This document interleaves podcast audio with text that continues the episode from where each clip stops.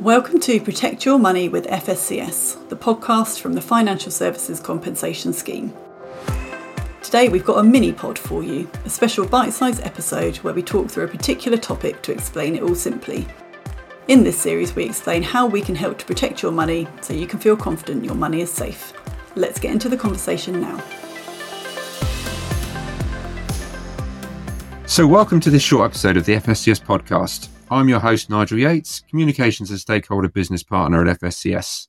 I'm joined today by Robert Kelly, who's the CEO of ABCUL, which stands for the Association of British Credit Unions. Robert, please could you introduce yourself? Yeah, thank you, Nigel. So, uh, my name is Robert Kelly. I'm the Chief Exec of the Association of British Credit Unions. As you said, we are the main trade body for credit unions across Great Britain. We support 152 credit unions across Scotland, England, and Wales with advocacy, support, training, development, and, and lobbying efforts with uh, all relevant stakeholders. Fantastic. Thanks. Uh, so today we're going to be talking all about credit unions. So banks and building societies are perhaps better known, but credit unions are a key part of the financial services industry. Robert, firstly, can you explain to our listeners what exactly is a credit union? Yeah, a credit union is a financial co-op in its purest form. It's an organisation which has members as owners.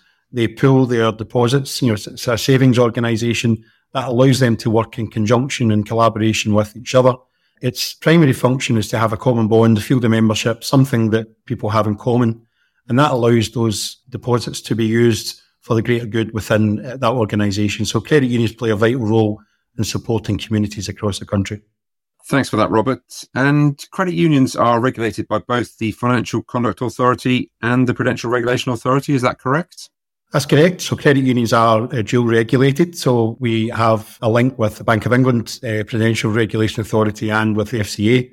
Uh, so the FCA is, is, the main registrar and looks after the common bond interpretation, the rules, and also all conduct issues. And obviously, the, from the prudential side, uh, the PRA will look after sort of financial viability, sustainability, and the key metrics for credit unions. Great, thank you. And um, you mentioned the common bond a couple of times there. Am I right in thinking that credit unions are often formed around a local area or an industry? So yeah, credit unions will have a field of membership. It's a common bond, which is the main link to a financial cooperative agenda and structure.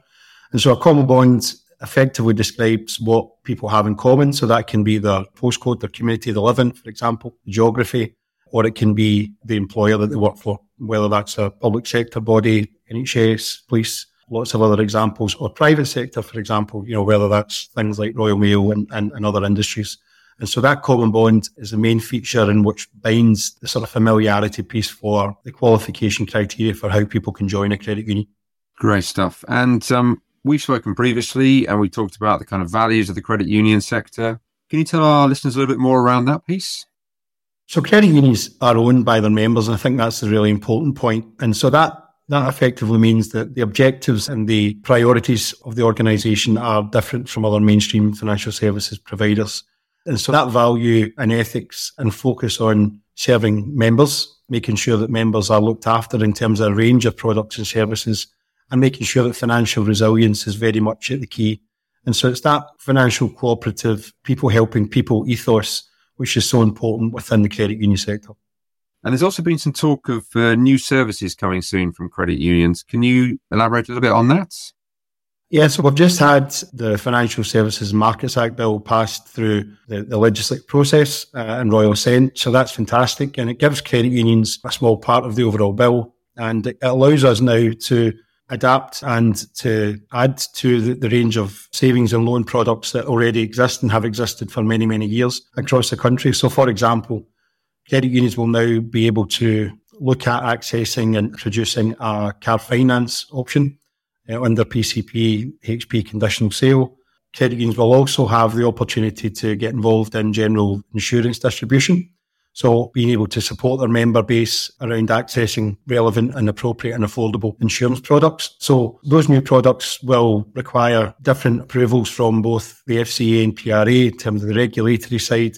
But I think it's really exciting times and gives us the opportunity to widen our product and service appeal to make sure that we can have a bigger part of the financial wallet for households across the country and to showcase that credit unions are embracing innovation and, and development as well. And is it safe to say that there'll be a period of time, you know, whilst credit unions prepare everything for a successful implementation of these new services?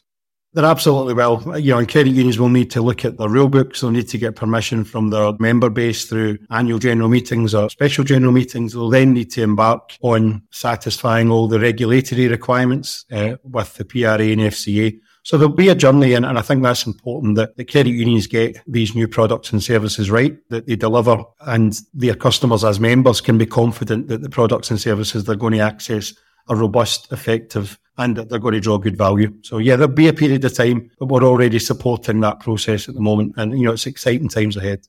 Thanks, Robert. Yeah, that's all clear, and it definitely sounds like uh, interesting times and exciting times for the credit union sector. Before we wrap up, it's also worth noting that FSCS protection um, does not extend to every activity that credit unions undertake. Deposits wise, as we've mentioned, UK authorised credit unions, you know, have the same cover with FSCS as banks and building societies do, which is the £85,000 limit per eligible person. In recent years, there have been a few credit unions that have failed. If anything were to happen like that, um, customers don't need to make a claim with FSCS. We automatically pay customers their balance within seven days although occasionally more complex cases can take longer. Uh, so that's the support that FSCS can offer in that area as well. Robert, thank you so much once again for all that useful information. We've also got more information and background on our website, which is www.fscs.org.uk. We hope everyone listening enjoyed this mini podcast. You can find all of our podcasts on our website and the usual places you find your podcasts. Please do follow us wherever you listen to your podcasts so that you never miss a new episode. Thanks very much for listening.